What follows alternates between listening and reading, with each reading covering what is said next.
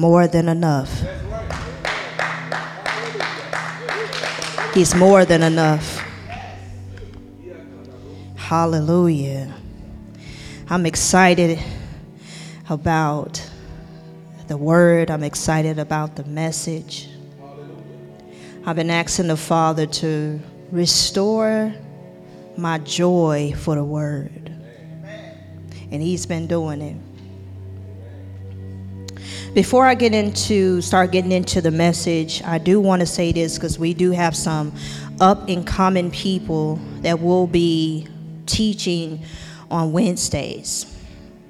So what I want to say is if you're going to serve in any capacity, I don't care if you're laying hands on people for praying.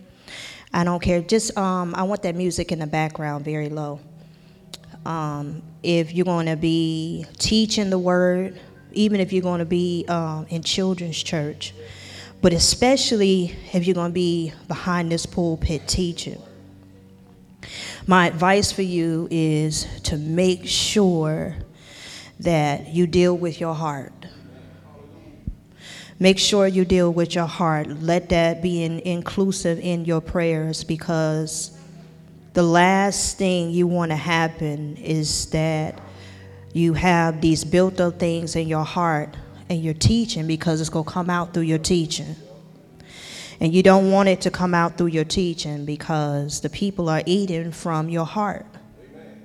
And not only that, the spirit can't move like he needs to move when there's things in your heart. So that is my advice to all those that will touch the mic and knows that it will serve in any form or capacity. Make sure you include that in your prayers that you allow the Father to deal with the issues in your heart. Amen. Amen. Amen. Amen. All right. All right. All right. Whew. Can you bring the music down just a little bit more? Yes. Yes. All right. We are continuing with the wisdom for daughters of God. Amen. Amen. Amen. And I definitely have a word for you today. It's a it's a much needed message and it's not talked about often and it needs to be talked about more than what we hear. But let me pray first before I get into the word. Father, I thank you right now that you have came in our midst. I thank you for what you're doing in each and one of our lives, Father. We thank you, Father, for all the love, Father, and all the comfort and the gifts and the correction and the pruning, Father, that you give us that makes us legitimate children.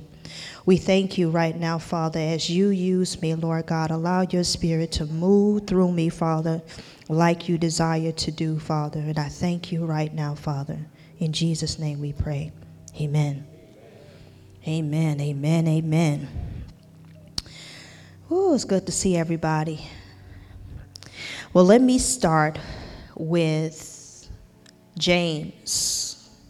We're going to start with James 1 and 27. Now, I usually start with the title of the message, but that will come. We're going to start with James. James 1 and 27. Let me get James 1 and 27 up here. Should be the next slide. Uh uh no, it should be the next slide. Yes, James 1 and 27. And it says, Religion that God our Father accepts as pure and faultless is this to look after orphans and widows in their distress and to keep oneself from being polluted by the world. Now, one of the primary schemes of Satan has always been to create a fatherless world by eroding the foundations of society and creating a dark urban landscape of rebellion and lawlessness. While the father of lies seeks to what? Murder and destroy families.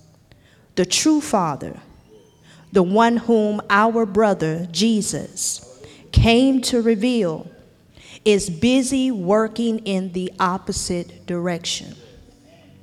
In the Bible, he is constantly described as the father to the fatherless and the defender of widows. In the Old Testament, King David had this revelation of the character of God, and that's in Psalm 68 and 5. And it says, A father to the fatherless, a defender of widows, is God in his holy dwelling. God sets the lonely in families. He leads the prisoners with singing. So it is no mystery that Christ, in the body of Jesus, taught, developed, and began with 12 apostles to birth out the church. He started with spiritual fathers to birth out prophets, to birth out pastors, to birth out teachers, to birth out evangelists, in order to tend to the body of Christ. Amen. Amen. So, if a foundation is not set, then how can you build? and what you build, will it be able to stand? Amen. Amen. So, it is for this reason that this topic is of utmost importance. Today's message is from the Orphan Issues in Women's mini series titled, give me the title here the cultural lie. Who told you we don't need fathers? The cultural lie. Who told you that we don't need fathers? And we begin this lesson. Let me say this, let me do a disclaimer. Now, this word is probably going to cut you every single way, but it need to be said. Somebody has to talk about it. So even though this is for daughters tonight, this is definitely going to hit you fathers. And if you're not a father yet, it's going to hit you some kind of way. Amen, because you're a man. So we start tonight with the effects of natural fathers on their daughters. The effects of natural fathers on their daughters. So, we'll do it in this order. We'll talk about the effects of natural fathers on their daughters. Then we will go into more spiritual aspects of the spiritual fathers that God has given us in the church. But we start with our natural fathers first. Now, the effects of natural fathers on their daughters. So we're talking about daughters who suffer from dad deprivation. Amen. And I should, yes, I have a slide for you up there. Now, daughters who suffer from dad deprivation, we'll just give you a few facts first. They grow up feeling very unsure of their femininity and self worth daughters who suffer from dad deprivation in the absence of a father, they doubt how attractive they look and how valued they are. And in return, this turns them to a lot of times overachievement, overachieving in sports, sometimes in academics, in order to attract attention and praise. It also leads to a confusion on their identity. And the absence of the father makes the daughter to search for the void, to fill it, but most times it gets filled with inappropriate and harmful behavior. So imagine this. Imagine and this is a very simple example. Imagine if you didn't know what a fork looked like. And someone told you to go get them a fork so they can eat. And you're searching. You're searching like, I don't even know what a fork look like. you're searching for it. And so you're more apt to get into other things and choose other things, which may be inappropriate because you don't know what a fork looks like. So, this is literally exactly what it looks like that daughters are literally searching for something, a void. They know it needs to be filled, but they don't know what it is. So, some women that have dad deprivation may become more drawn also to older men to take care of them in order to replace that father void. And in more extreme measures, some women turn to prostitution, stripping, even though this, of course, is a warped and twisted form of love. So, daughters with no fathers often have trust issues with men, and their hearts turn resentful towards them and towards actually um, women for unrighteous relationships, while others end up marrying men like their fathers. You can fall in both categories. And when those relationships go bad, they become bitter because that void can only be filled by Abba's love now. Amen. And during this process of dad deprivation, most women end up, after being hurt by their fathers, they develop what I call frozen feelings. And they use this as a survival mechanism. And others that don't use the frozen feelings as a survival mechanisms, they end up feeling too much. And they begin to turn to drugs, alcohol, food, and sex in order to not to feel, and those things become an anesthesia to them. So now, not every woman had a bad father. So I want to make that clear. Not every woman had a bad father, but there are far too many women who do today for us to ignore the issue. So, what we're getting ready to go into, and this is part of the, the what I tried to prepare you for, what we're getting ready to go into is the seven character images of the Father in the nation. Seven character images of the Father in the nation. Now we're talking about natural fathers. There now there may be more images out there, but I'm going to talk to you about the seven character images that are out there right now, saying that this is the image out there now that's representing our natural fathers.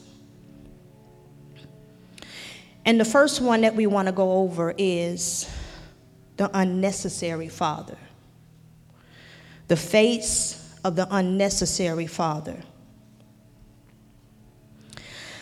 Now, the unnecessary father, this image is the primary story in the American cultural script. It is the one that assumes that fathers are unnecessary and needless and obsolete.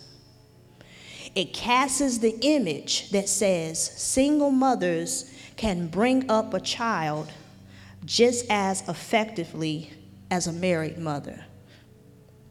This is the image that the world believes to be true. But I'm here to tell you that the face of the unnecessary father is a cultural lie that says fathers aren't necessary for bringing up and maturing their children. Amen. Amen. Now we're getting ready to go into the second character image that's out there of our fathers. And this second image is the old father. The old father. O L D, the old father. Now, I don't mean old father in the terms of age, but this is the image. Now, this is the image of the 1950s father. The, you know, the one who is always busy working. He's the breadwinner. But oftentimes, he is emotionally distant from his family. This is what we call the part time dad, influencing his children, and his wife's primary role is the housekeeper. Now, this father is physically absent and he's emotionally unavailable. He will often act as a tyrant and he will engage in manipulation and control. Because of this type of father, daughters develop bitterness in their heart for him putting his work before them. And this is really how the feminist movement was birthed out. During, it was birthed out through the 1950s old father dad, or this old father image, the one that just worked too much. And so the feminist movement was birthed out through this type of father. And these women failed to see that just because your father was distant and emotionally uninvolved, not all men are this way.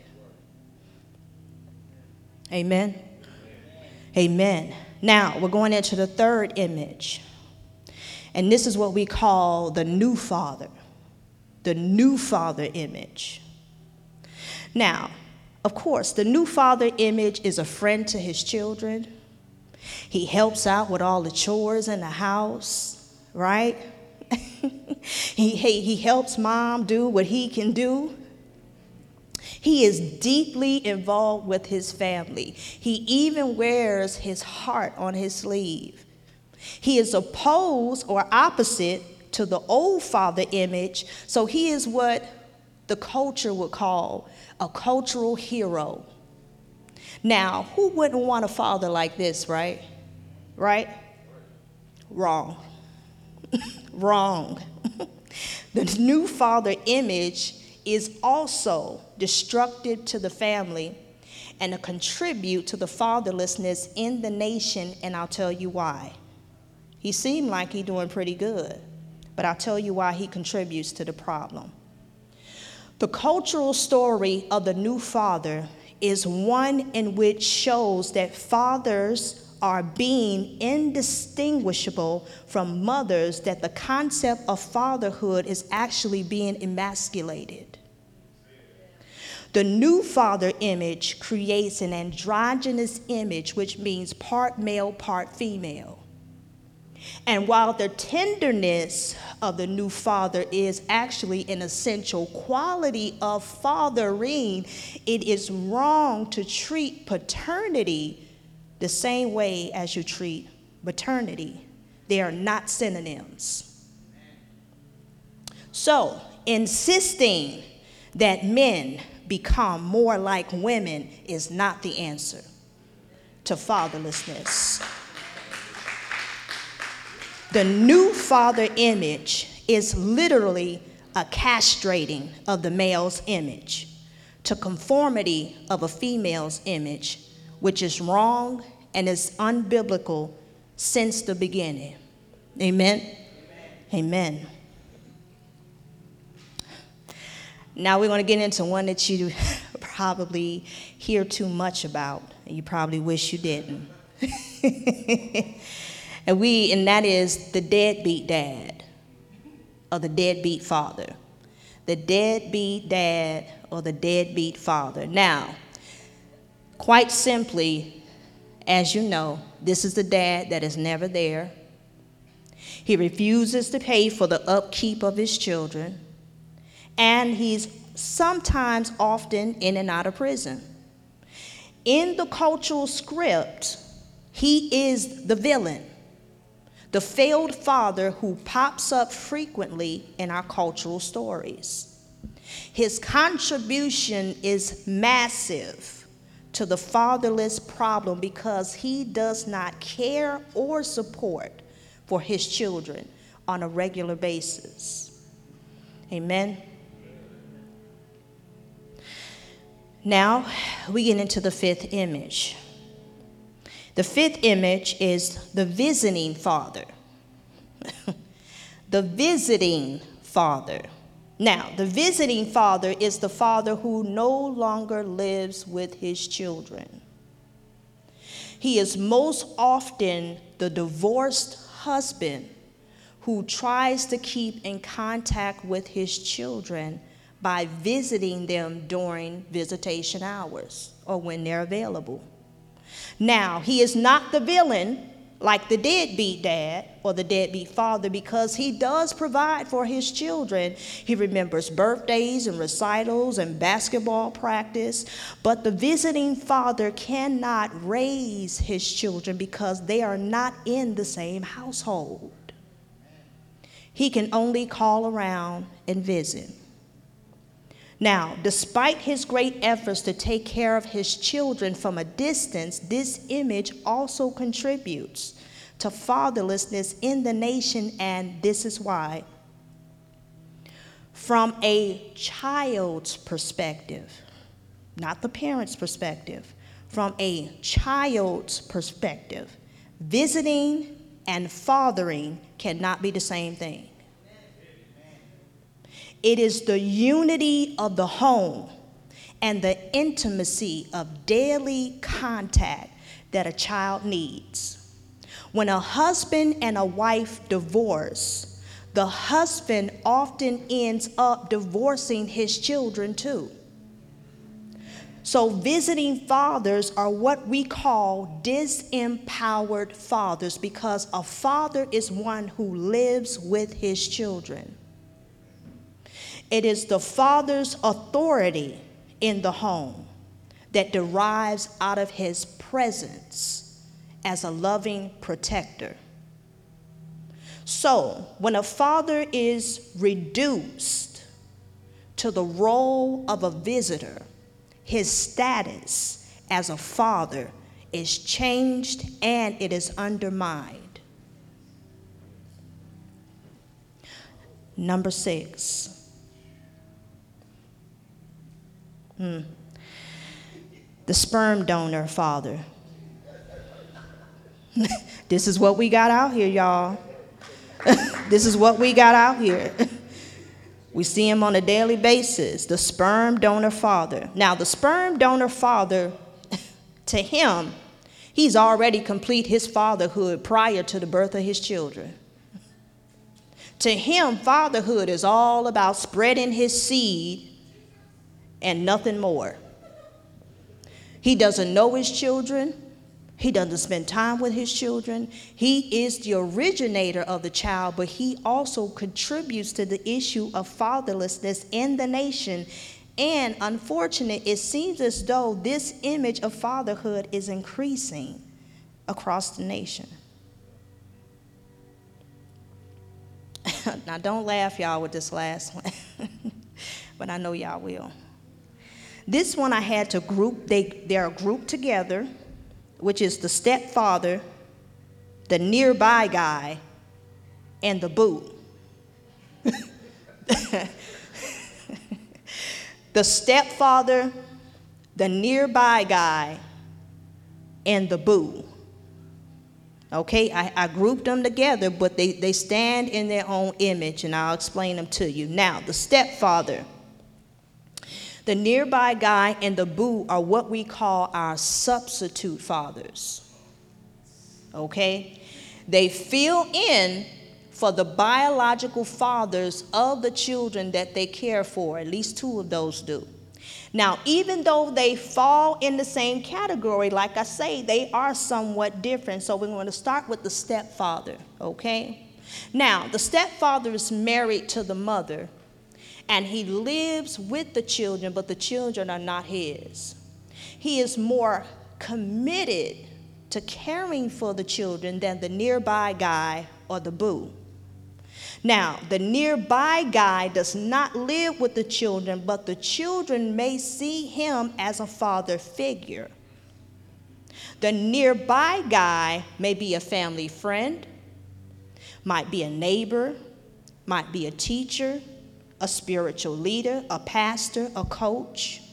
He is the adult male who is prepared to take a fatherly interest in a fatherless child. and now we got the boo. That's what's out there, y'all. We got the boo. Now, the boo is the one that is just sexually interested in the mother, but wants no connection with raising his own children, neither someone else's kids. He's only in it for the sex.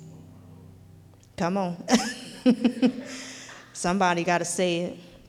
Now, these are the images that we have of fathers across the nation, and we wonder why the last scripture in Malachi emphasizes that the hearts of the fathers need to be turned back to the children. The orphan generation that is emerging today is a broken hearted generation. Many young people have had fathers that have let them down, who have broken their promises, who have failed and forsaken them. So, what happens when a person like this enters the church and becomes a Christian? What's supposed to happen is that it's supposed to be the beginning of a lifelong journey of healing.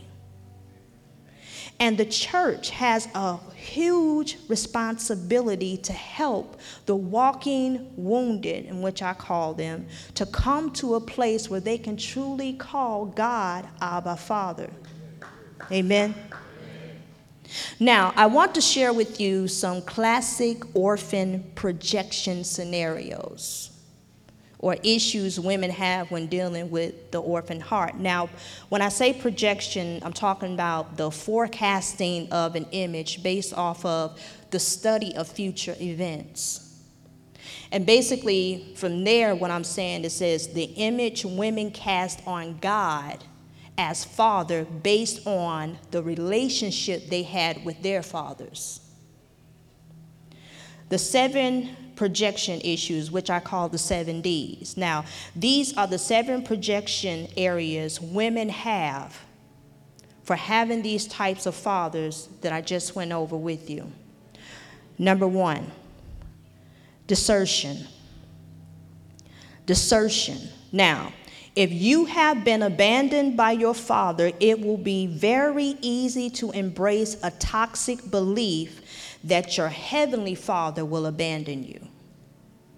So you relate to Jesus as your brother, but you can't relate to God as being your father because of the fact that your father abandoned you. Amen. The second one is disease. Disease. If you have seen your natural father, your natural father deteriorate and become weak and unable to love you because of sickness, then this may also affect your image of God the Father, especially his all powerful nature to heal and to restore. Number three, detachment. Detachment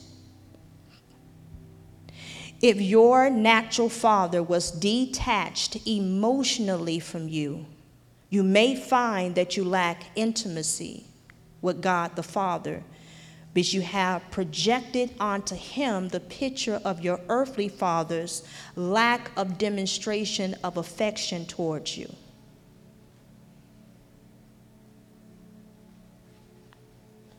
Number four, death.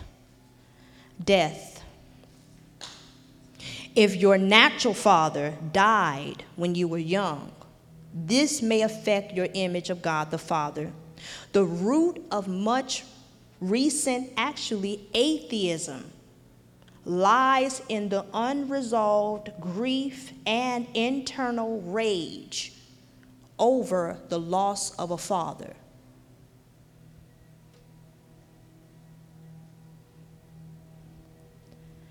Number five, distance. Distance.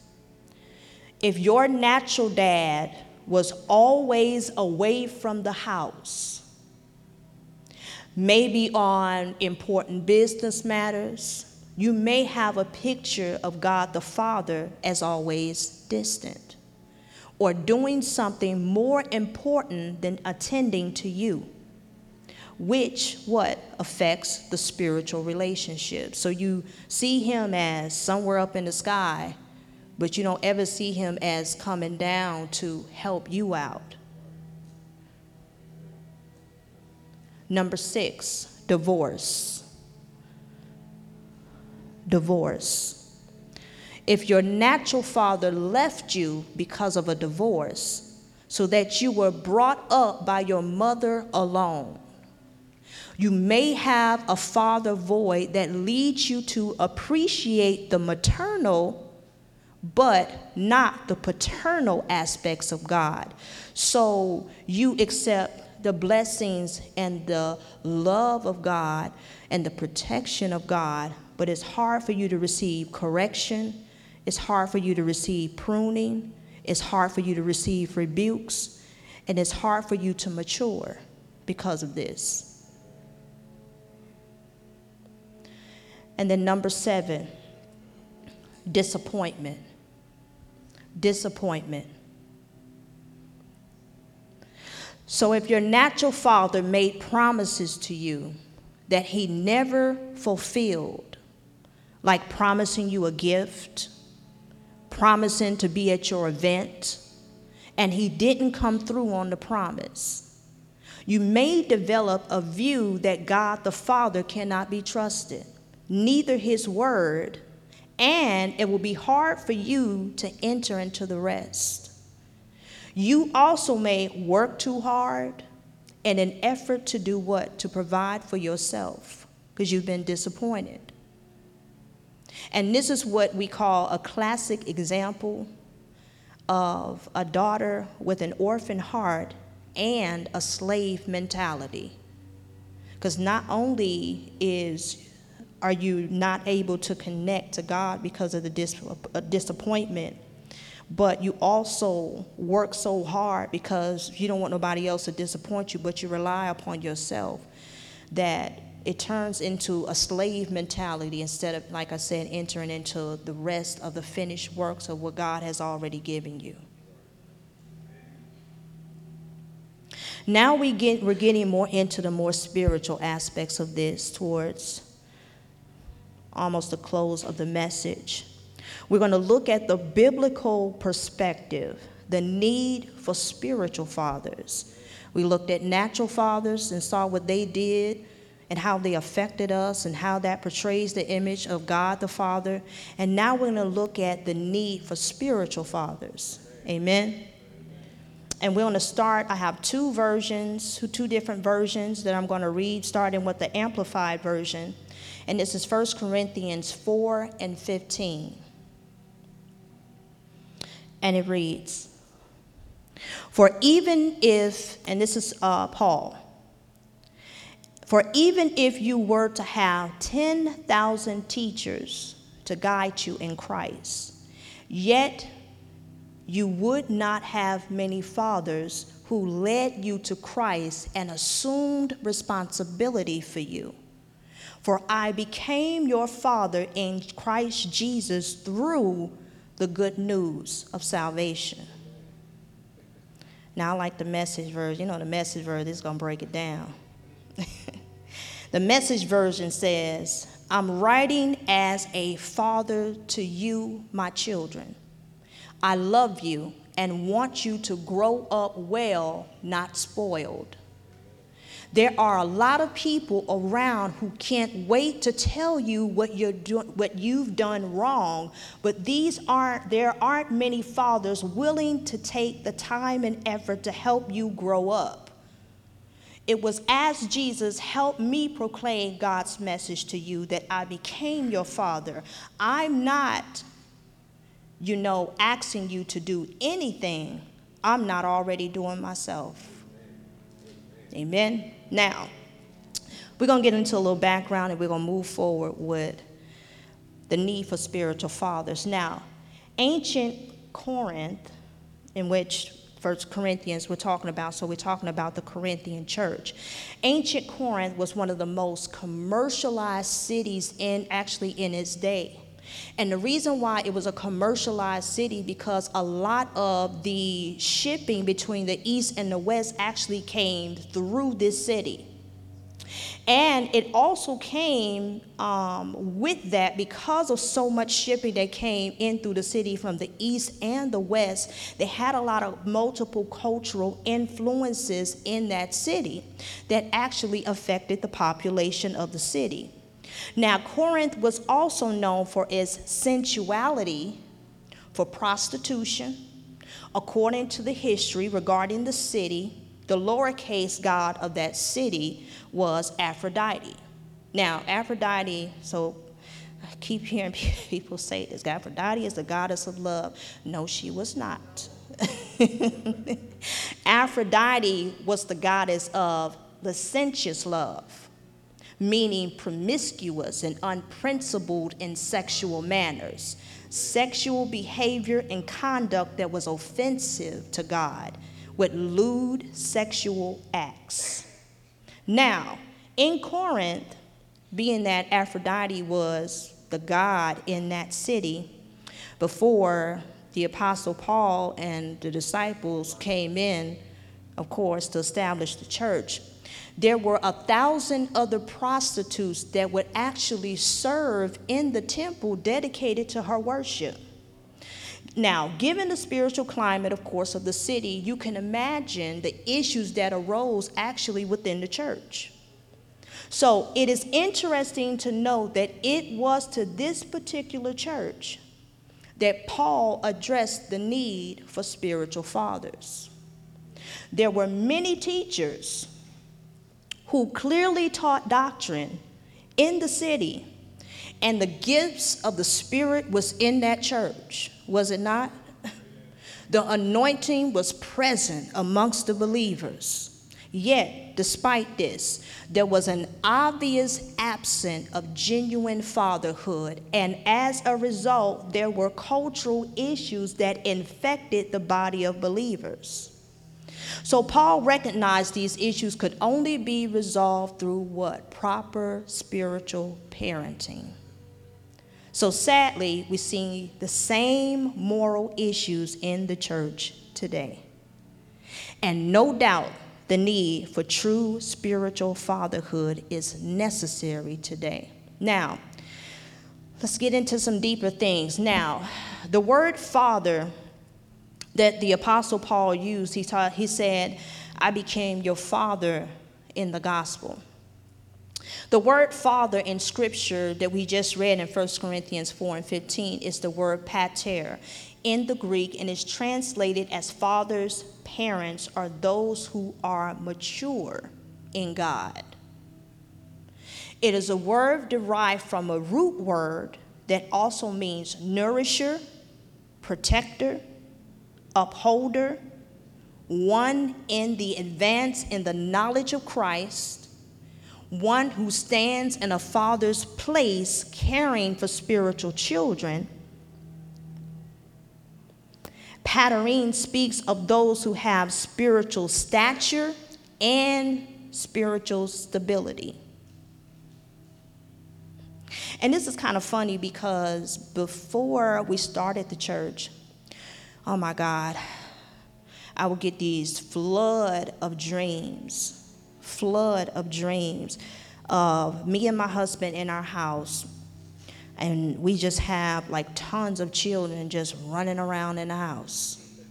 I would just dream after dream after dream after dream.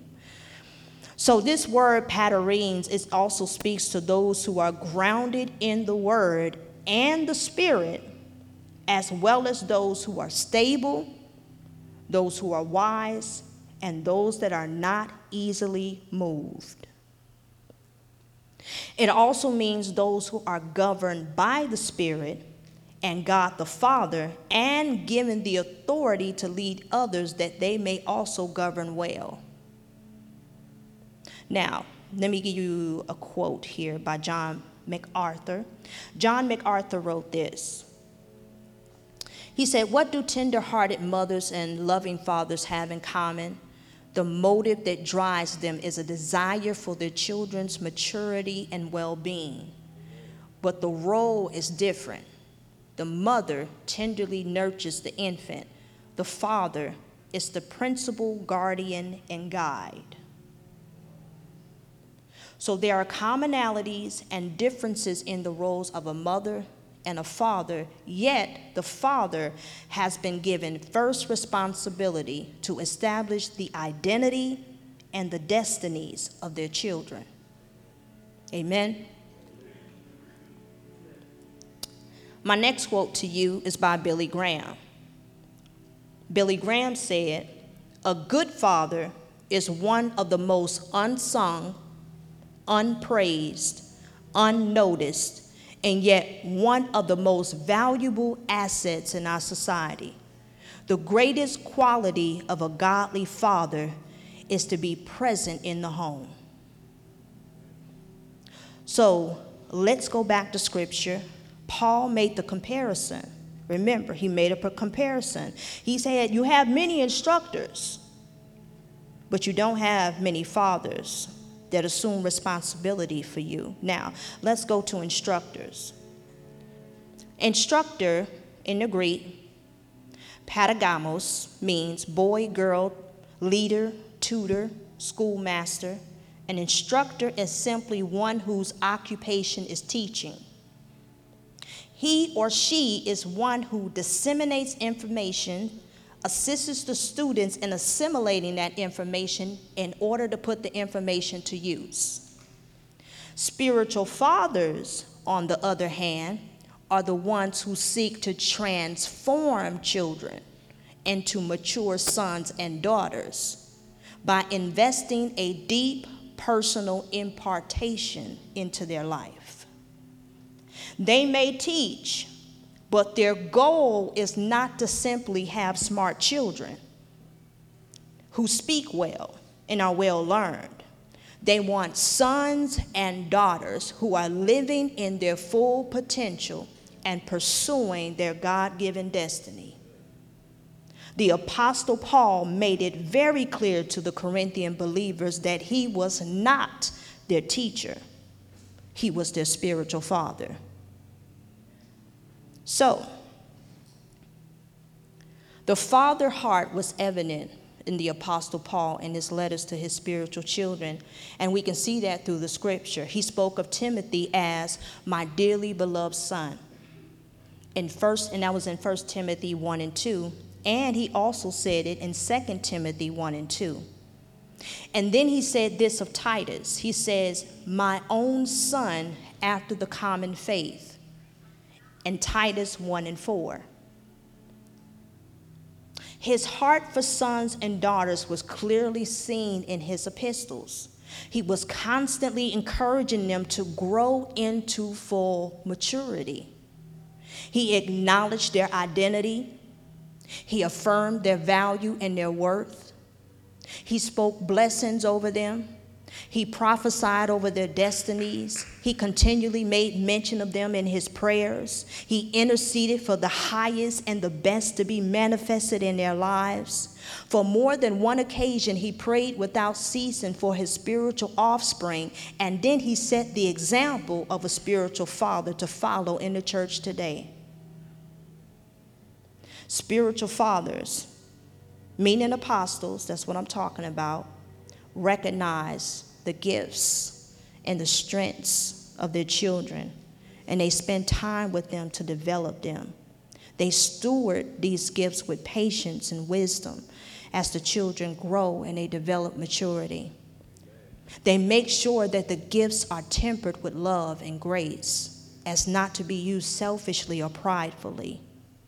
Spiritual fathers also intervene to address weaknesses in spiritual children, and they also assist the children of God to overcome their weaknesses and become spiritually mature and healthy. Amen.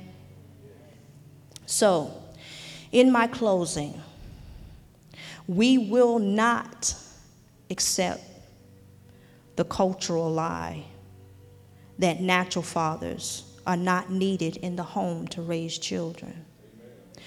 We will not accept the cultural lie that spiritual fathers, meaning apostles, are not needed in the church to mature spiritual children. And we will not accept the spiritual lie that the new wine message that God is your father is not a message that is needed to heal the brokenhearted nation. Amen. Amen. So, the same way natural fathers mature sons and daughters, it's the same way apostles mature spiritual sons and daughters that are born again. And that is the same way that the message of God, being your father, takes Nepios children and matures them into we are sons and daughters through sonship by the way of healing the orphan heart. Satan has an agenda. Okay, everybody? Satan has an agenda. And that agenda is to eliminate fathers in the home, to eliminate spiritual fathers in the church, and to eliminate the message that God is your father to the nations, but not here at Divine Generation. Not here. All right, let us stand and pray. I always like to end with a song for healing purposes for those who.